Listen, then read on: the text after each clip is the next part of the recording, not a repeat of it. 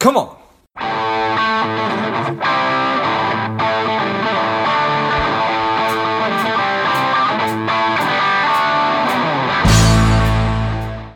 Hello, dear listener. Before we get into today's show, quick ask. If you find value in today's show or you've gotten value out of a previous show, please leave us a quick five star review. Be super grateful. Thanks a lot. The strong, the powerful Damian Lupo has returned to Money Savage. Welcome back, Damian. George, is good to be here. Good to be back. Yeah, it's been a couple years. To refresh everybody's memory, Damian is the author of Unicornomics. He has founded, bought, and sold more than 50 businesses. He invested in his first property on a credit card at a young age to get rich. Then he got stupid, got wiped out by 2008, and now he is rebuilt. So, welcome back, man. Tell us a little bit about your personal life, some more about your work, and why you do what you do. Well, geez, I mean, it's you know, it, this. Uh, I think back and and in the last number of years, especially the last couple of years since we we were on here, there's just been a, a renewed focus, and I think that that's that's a really interesting theme right now, given the the pandemic and everything. Is is focus and resiliency, and and sometimes I think a lot of people are are trying to figure out what to focus on, and I say it hardly even matters. Just pick something and then get really, really, really intensely focused on it because when you're wandering around and you're what I've seen a lot of people George do is is just watch the news and all you're focused on is fear. And it doesn't it literally doesn't help. I don't care if you're a D or an R, an elephant, a donkey, it doesn't really make any difference. It's just that there's there's nothing positive about it.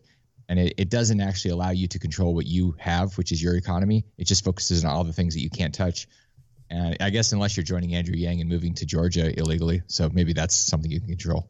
But I, I mean, it's I, I found myself more focused and more dedicated to the mission of breaking financial shackles than ever before. And it was already pretty intense a few years ago, but especially during this pandemic, just seeing how people are scared. And I think if, if we have a way to create that shackle breaking experience and be financially free, it changes the fear because you're not going, oh my gosh, what's going to happen? Who's going to save me? You literally know that you can take care of yourself. And I think that that's probably one of the most important things now, more than ever, is being able to go to a place of of financial freedom, and uh, that's what we're continuing to do.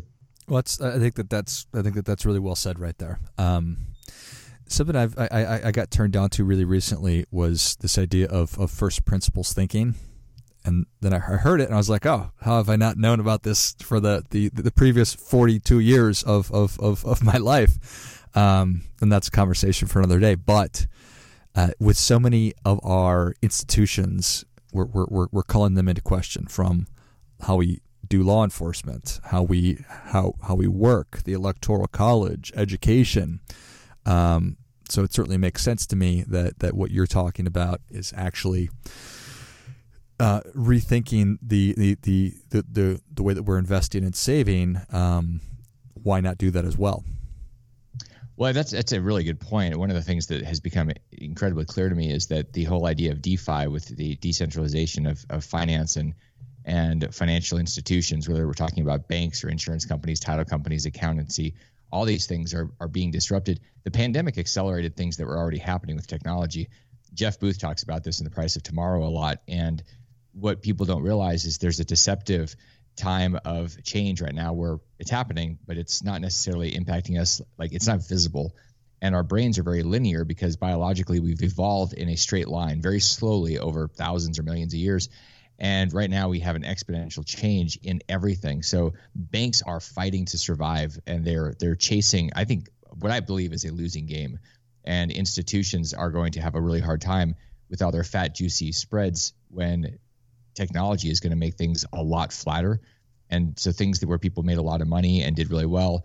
I, I think the banking industry, for example, is going to really, really look different five, ten years from now. It it it's really people don't understand how big of a deal blockchain and crypto are, and it's going to absolutely hurt them or make them wealthy. And most people are just going to get rolled over by it because they go, "That seems crazy." And and my my smart rich friends are mostly saying that's speculation, it's gambling, and I go, our system is changing and it's happening before your eyes, and you're not spending enough time learning about it. So you just look at it as this mysterious unicorn, which is not going to help you; it's going to hurt you. Yeah, that's so I think it, it, it is probably a very natural thing to to be seeing that, but then pretending it doesn't exist. But that's not that's and that's that's the prerogative of big banks or big financial companies, right? They they can do whatever they want to do, but for ordinary, regular um, folks who are who are investors who are listening, they say, okay, well, I, I I I could definitely see how there is major disruption that's going to happen. What what are the things I need to be thinking about? I, I think it's it's a time to get hyper focused on learning about this space. There's a program I just watched on Amazon Prime called Blockchain Next, six six part thing, six hours, and it really gave you a sense of what's been happening. And this is a relatively new space. I mean, we, it only happened in 2009. I mean, really where where block, Bitcoin came to exist, and then it was just this crazy fringe thing by a bunch of tech geeks and nerds, and and those guys are billionaires now. Right. And it was because they saw something and they were the crazy ones. It was like Apple. Apple used to be, they had a motto about being the crazy ones. And, and we have to start thinking about it now. Apple's mainstream, everybody, they're trying to control. I'm, I'm a big Apple fan, but it's, it's shifting because once you get so big, you want to control, just like banks. They want to control things. They want to basically tell you who's in charge. They're not really serving us, they're just feeding on us. And that's a lot of the systems are like that. So I think what people need to, to know is that our system is changing. This paper thing that we have, I've, I can't tell you how many different places I went to in the last week where they said, due to the pandemic, we're no longer doing cash. No, that's not right. That's a lie. It's not due to the pandemic. Cash is going away. And it's just, I mean, for years, Southwest Airlines hasn't taken it. They said, nope, credit cards only. Hmm. So we're going into a cashless society, which, what does that mean? It means less and less privacy because cash was actually private. So part of this shift is going to be that, that cryptos are, are going to allow certain ones are going to have vast privacy and liberty, and other ones like the Chinese yuan that they're developing their digital currency, zero privacy, total state control. So right. there is going to be a fight between liberty and tyranny based on centralized or decentralized crypto technologies and platforms. And if you don't get that, you're just going to go along with the sheep and you're going to be literally social scored like they are in China. I mean, this is what's happening. And so if you're not aware of it, you're going to be part of this thing where it's like, wow, I'm in the matrix. How did that happen? It's because you're not paying attention. So t- it's time to pay attention and learn about these things. Yeah. Well, I think that's that's that's, that's good advice. And do you do you see um, speaking of banks and, and trying to hold on to to to their money and, and control? Is each bank going to be issuing their own crypto asset of, of, of some kind? And why in the world would I want to do that? Why would I want to have Wells Fargo bucks or B of A bucks and then they can potentially it just doesn't seem like a very good idea. Um, and then the next part of that question is, well, so so what does the average consumer do? Well, it's interesting because J.P. Morgan Chase has already started using a, a, an internal crypto token type of thing for some commercial stuff, and so they're using that. Whether it's very useful or not, I have no idea. I don't know why you'd want to use it, but the, then again, why do we use airline points, which is a manipulated kind of currency that's totally yep. controlled by one party. It's totally centralized. It can be deflated, inflated, broken, dissolved, pulled anytime. That's what central currency that you know it's centralized like a Fed coin. That's what that looks like. But if you look at the legislation, the original legislation back in March of 2020 with the the CARES Act, part of it that they couldn't be rolled out because it was too fast was to have the Fed basically having the ability to give everybody what they're doing now, which is a digital account where they can say, okay, twelve hundred dollars, boom, it's in your account. And there's there is workings to remove the banks out of the system and just have basically Fed coins where the Fed goes direct to consumer. Everybody has an account, and we're talking about total centralized control where it's very easy to inflate, reflate, deflate the money system, put money in your account, and take money out. And we call this money the Fed coin. So there's a lot of things that are being worked on and there's a war i mean it's literally a war over liberty versus, tyranny most of the the cryptos that are out there they're on the blockchain and there's a visible trail but there's still privacies and there's some that are totally private and i, I always laugh george that people will the, the, naysayers which are really the power mongers that like their monopolies will say oh this is all for bad things it's all for drug dealers and child porn and the silk road if you don't know what the silk road is look it up it's you know, okay, so basically you're telling me that if I want anything to be private, then I'm a criminal. And that's what they're saying because they want to demonize the idea that privacy is is bad. They want to say it, it's bad. You should be like Facebook, put everything out there and let us judge you and, and tear you apart and then deplatform you. It's like so we are it's interesting that we're not having the conversation other than you and I right now in general about what's really happening. People are just arguing about a freaking election and Democrats and Republicans that it, that's not the biggest conversation we should be having. No, it's perfect misdirection, right? Total misdirection. It's it's a great technique. Look, right. It, it I, I have always been a fan of, of, of misdirection and envious of people who can who can seamlessly pull it off. Um, I was not aware of, of, of the Fed coins thing, and on its face, it seems like a great idea, right? Oh, they could just put the money right into my account. We don't have to worry about it. But this, when you think about that just a little bit further, it's uh, not such a super idea. Fascinating. It's a terrible idea no. because all of a sudden you have there there's absolute control over every part of your life. It's like how is Amazon so powerful? Because they know exactly what our behaviors are based on what we spend. What we spend whenever anybody says my life is hard or they're you know they're, they're bitching about something, I go, "Let me see your checkbook and your and your credit card. I'll tell you exactly what you care about and I'll show you what you're doing stupid." And nobody wants to show it. Well, guess what? If that's all known to a government, it's really easy to social score you. Oh, you go to the bar every day. Oh, you get how much at this liquor store? Like there's, it's going to be really fascinating to see where there's there's total transparency, but it's only one way. Like we don't know what the overlords are going to be telling us, but they know exactly about everything that we're doing. They can see us on sh- social. They can they can pay attention to everything that we're spending money on, and I that is not healthy, man. That is that is tyranny just bubbling. Yeah, maybe if they would give us an itemized uh, receipt for, for how they're using our tax dollars, that would probably that, that would be interesting, right? That would be that's a, that'd be uh, amazing, and it will never happen. It's probably not going to happen though. All right, so so if if if I want to slowly but surely decouple myself from from the the the existing banking system, the existing financial apparatus, and really truly achieve um, financial freedom and independence, how do I do that? It's funny because it's the the first technique is to say my life is my own damn fault, like Larry Winget wrote in his book. Our you know, our neighbor here in Arizona lives in Paradise Valley. It's a great book, and I and that's one of the biggest problems I saw with all of this political stuff. People were pointing to somebody, and I go, "This is you're pointing to somebody that's going to save you because you're a victim," and and that's what's happened in every type of regime, whether it's whether it was Hitler or it was these different things where people look to somebody to save them. And I and the the first step is saying, my life is my fault. My life is my responsibility. I own it, and I'm going to do something. The moment you do that, you have all the power. Nobody can take it away from you. And it's funny because people say, well, no, it's scary, and I don't want to go do something and make a mistake. And I go, that's how you grow. That's how you. Here, here's the deal. Wealth is literally the experiences of going through things. And when you wait for the government to give you something, you're going to be poor no matter how much they drop into your account in FedCoin or cash. It doesn't make any difference because you have no skills, you have no muscles. You're going to look like Pee Wee Herman your whole life. And you know, no offense to anybody that wants to look like Pee Wee Herman, but that's usually not the goal. Right. So it's it's a very weak state of being a slave. We are in modern day slavery. I see some of the things that are pretty pretty political and and um, they're they're contentious. This whole idea of reparations for the the black community and things because of what's happened in the past. What the blacks, the whites, the browns, the purples, what everybody should be more concerned about is modern day monetary slavery. That's the problem. It's not what happened 100 years ago. It's that we're all going into the damn matrix unless we say, okay, I'm going to go create something. I'm going to go serve people. There is an opportunity right now because of the interconnection of the network called the internet and just how we're all able to connect for us to serve more people. Just like now, you and I are talking and we're able to touch more people. That is available for everybody. I don't care if you have a, a kindergarten education. You can create something, get on a podcast. Probably one person is going to listen to you, and guess what? You just spread your reach. Now you have a network effect. It's a small network, but you have a network effect, and that's available. And yet people are saying, "My life sucks. Come help me. Come save me." I'm like, "Save yourself, man. Get off your ass. Let's go."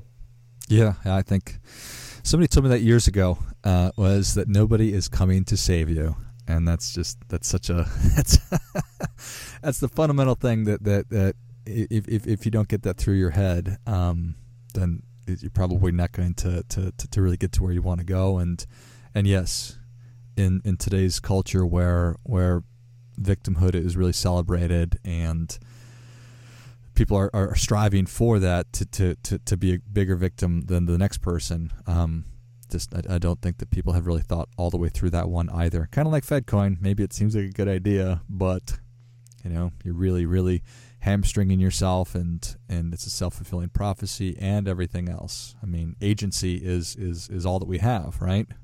So taking that away or, or, or giving that away to somebody else such such a dangerous thing. It's well, it's it goes back to that that thing that Benjamin Franklin said way back when, back in the day, when he said those who are willing to give up their their liberties for security deserve neither. Mm. And that's that's what we're doing. We're looking for somebody to give us something, and we're willing to give things up and say, oh sure, you know you can you can look into my house and I mean, there there are literally cameras in China in people's houses that the government is watching them, and how is that okay? It's okay because people are afraid that the state will make them disappear, like the Uyghurs in in Western China, where if you have a different philosophy, you just disappear and basically go to a re-education camp. Don't think that can happen here. What happened during the with with the Japanese back in World War II in the U.S. I mean, it's not impossible. It's the direction that we're going unless we say this isn't okay, and it's not okay. I mean, I fundamentally disagree with these moves. People are are afraid, and it's a great way to control people and get them to do really dumb things when they're in fear. And we've propagated the fear. The mainstream media has propagated the fear and that doesn't help anybody, but it does control them. Yeah, no, no doubt. So, what are some some really practical and actionable actionable things that people can be doing? Not necessarily from a mindset standpoint, but from amassing resources. Well, one, one of the things that we can do is become valuable to the marketplace, and this this is always the thing. So, what does that look like? Well, right now there's there's a lot of need for the the digital disruption space, it's still fairly new, and people are figuring it out. And people need they need people to know about it. They need people to be able to code. They need people people to create platforms that are using it. So if you're doing that kind of stuff, there's you're going to end up having skills and tools that most people don't have. So if I was if I was saying, okay, I don't know, I have any idea what to do, I would go deep into that space because it is the future. And by going into it, you're going to develop a a valuable asset in your mind and the ability to create wealth out of that and potentially build businesses out of it. Everything else is, I think, well, everything, most things are going in the other direction. You say, well, I'm going to go into medicine or I'm going to go into law. You're getting disrupted, brother. Like it is going away by AI and robotics. Here's here's the thing people don't realize. Almost everything is going to become computerized, automated, roboticized. I mean, a car is built. I was looking, talking to a, a dealer. A Toyota, probably most vehicles now, it's built in one day by robots a, a freaking 4Runner or Land Cruiser. One day, zipped right through. There aren't humans there cranking wrenches. And long haul, long haul vehicle, people that are driving, what should they be doing? They should be listening to podcasts. They shouldn't be listening to NPR. They should be retooling themselves. I mean, I can't emphasize this enough that saying, okay, I'm going to just do this thing that I've always done. In the end of this decade, it's not going to even exist because of aut- autonomous driving and robotics and people are going to say, I don't want that human putting his hands on my body for surgery. I want the robot that has a 0% failure rate. that doctor actually screws up and kills people every once in a while. I don't want that. That's stupid. Right. So I think that there's these things that are are very certain. Like medicine is something that we look up to. It's going to be it's changing. And so uh, t- tactically, what do you what do you invest in? Uh, I mean, first off, you have to invest in your own skills and tools, and you have to understand things are like we're in a really weird place. Everybody's arguing about inflation versus deflation. We have technology versus printing is what's happening, and and they're they're warring because technology is deflationary and and printing is inflationary. The problem is with with inflation, people aren't really thinking about the velocity of money. And Jim Rickards talks about this a lot. That it's not just printing a bunch of money. It's inflation happens when people are spending it, and then the dollar that's spent is spent again, and this happens over and over. We've basically frozen things. If you look at the Fed of, of St. Louis, you look at some of their stuff in Kansas City, you'll notice that the velocity has fallen off a cliff, meaning people aren't moving money around. And so what do you have? Oh, we have a real, booming real estate market. It's because rich people have access to capital. And so they can go do those things and drive prices up in places like where I live, where it's getting crowded from Californians. And I know there's some Californians that are nice people. I don't know where they are, but I mean, sure they are. It's just, it's, we, we have to, you have to look a little bit past where the puck currently is and not skate towards it. You have to do the Wayne Gretzky thing, man. Figure out where the puck is going, retool, and then think about how you can solve problems that are out there. Will the robot doctor have warm hands or cold hands?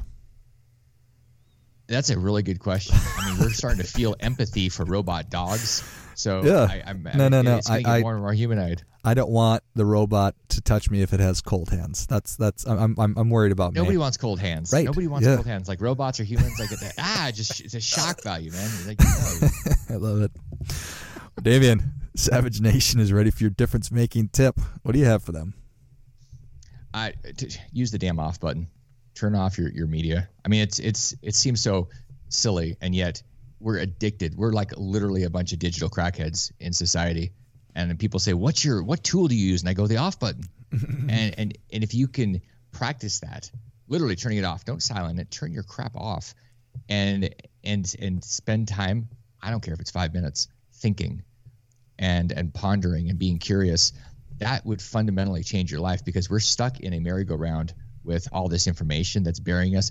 Here's an interesting tip or interesting thought. In the Renaissance, we the amount of information that we had come into our brains is the same as what we have in one day in modern society because of our smartphones.